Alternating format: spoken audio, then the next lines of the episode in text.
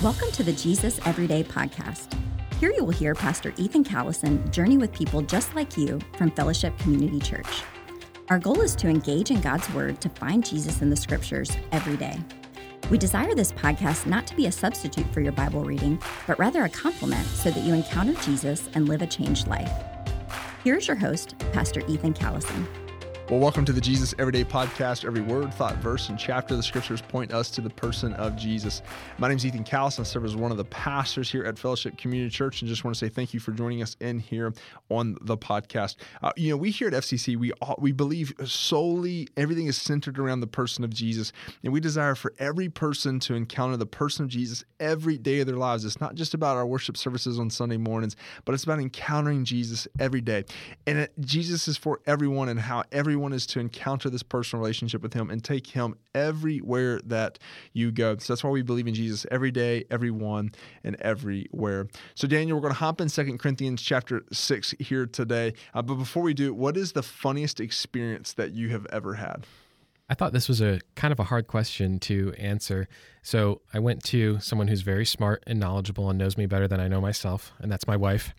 Um, so I asked her what she thought the funniest experience that I ever had was, and she reminded me that when I was in second grade, I played the character of the Boll Weevil in a class play. The play was about various bugs going to a picnic.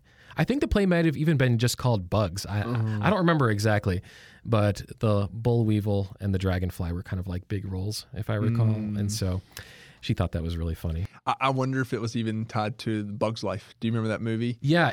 You I know, if there was like an inspiration from that. It, it very well could have been because I, I would think this was probably around that time when that movie came out. I, I bet it was. But it was kind of like that, yeah. Daniel was even telling me that before we got into recording today's episode, and um, I remembered slightly that the boll weevil had something to do with the Great Depression, and like they had came through and obliterated crops that led to like the Dust Bowl and the Great Depression and all that. And pretty fascinating that one little bug can yeah, I did not know any of that until just now, and so that was a very interesting fact I learned today. You can take that that tidbit of knowledge, and if it may change your life. Yeah, you know, if anyone asks me in a future podcast what an interesting fact is, I will tell them about the boll weevil. there you go. Oh man! All right, so we're in Second Corinthians chapter six. Hopefully, you've read this text, read this chapter before hopping in today, uh, as we want it to be a complement to you, but not a uh, substitute for your Bible reading, uh, your Bible intake. So, Daniel, what is the verse that the Holy Spirit highlight or illuminate to you that you highlighted and wrote down today? So it was verse 10, and it says, As sorrowful, yet always rejoicing, as poor, yet making many rich, as having nothing, yet possessing everything. A lot of uh, kind of, um, what's what I'm looking for here, like uh, opposites mm-hmm. or contra- not contradictions, but comparisons. Those yeah, are the comparing, contrasting. Yeah, comparing. Yeah. Thank you. Mine's struggling here today. um, well, what is this text? Uh, can you explain what's Paul getting at here in the grand, grander scheme of this text? Yeah. So again, even before um, he says this. He talks about a lot of the calamities that he had gone through, and this whole calamities. That's a good word. I like that. That might have been in there. Is it in there? I, yeah. Don't give me too much credit. That may have been in there. Yes, it is. It is oh, in there. yeah, in afflictions, hardship, calamities. Yeah. yeah. yeah. I mean, you can give me credit for it if you want to, but but, and but you remembered it and brought it up. I did steal that. Yes, yes. I will try to use that word at various other times. So, there we go. Um, just to sound smart. Uh, but basically, he's he's talking about all these other things that he had struggled with, and in a lot of ways, he lived a pretty rough life. I mm. mean, he was in and out of prison, and he didn't have a lot of possessions or anything like that. Yet at the same time, he had something far greater. Um, again, going back to some of the other um, parts of Corinthians, Second Corinthians, um, God talks about, or Paul talks about this light in this in these fragile jars of clay, mm-hmm. right?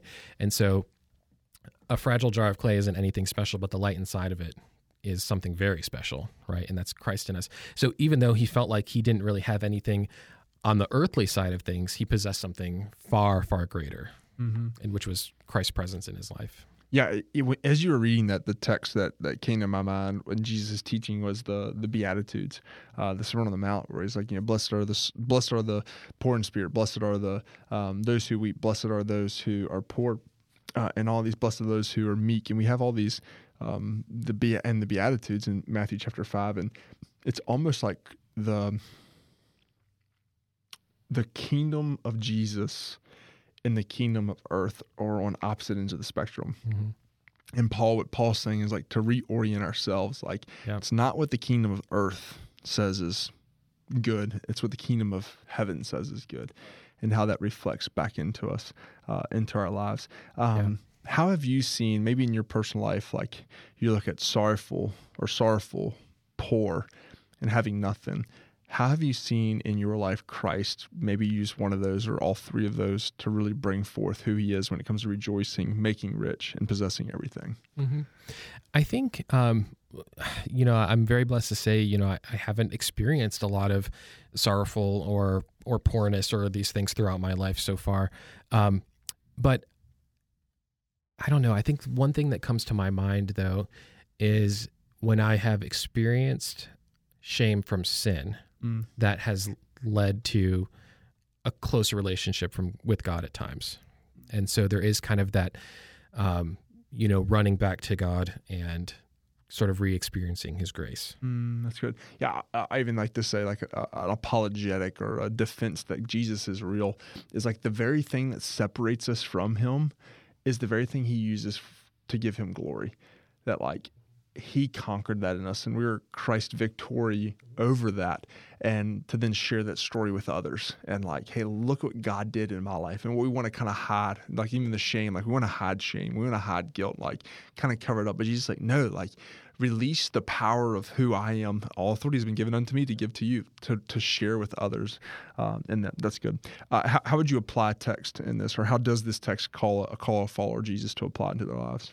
I think you kind of hit the nail on the head already when you said about sort of reorient reorienting our perspective about not looking at these earthly things but looking at these heavenly things you know? It seems like a lot of what we've seen so far in these earlier chapters especially is kind of again this sort of comparing and contrasting um, like in the first you know uh, chapter three that we did um, for this podcast with me being on it we talked about like the old covenant and the new covenant right and so now um, Paul is doing a lot of this comparing and contrasting again, right? We have something much greater that we get to look forward to.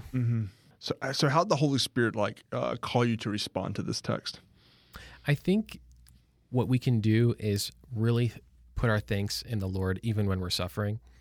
Um, because if we do have the light of Christ inside of us, we have so much more than, than anything that we could ever have here on earth. Right. So I think to me, it's a, it's a sign of thanks or it's a call to thanks. Mm, that's good. That's really good. Well, thanks for joining us here today on the Jesus Everyday Podcast in Second Corinthians chapter six. I'm looking forward to wrapping up this week in Second Corinthians seven, uh, chapter seven tomorrow.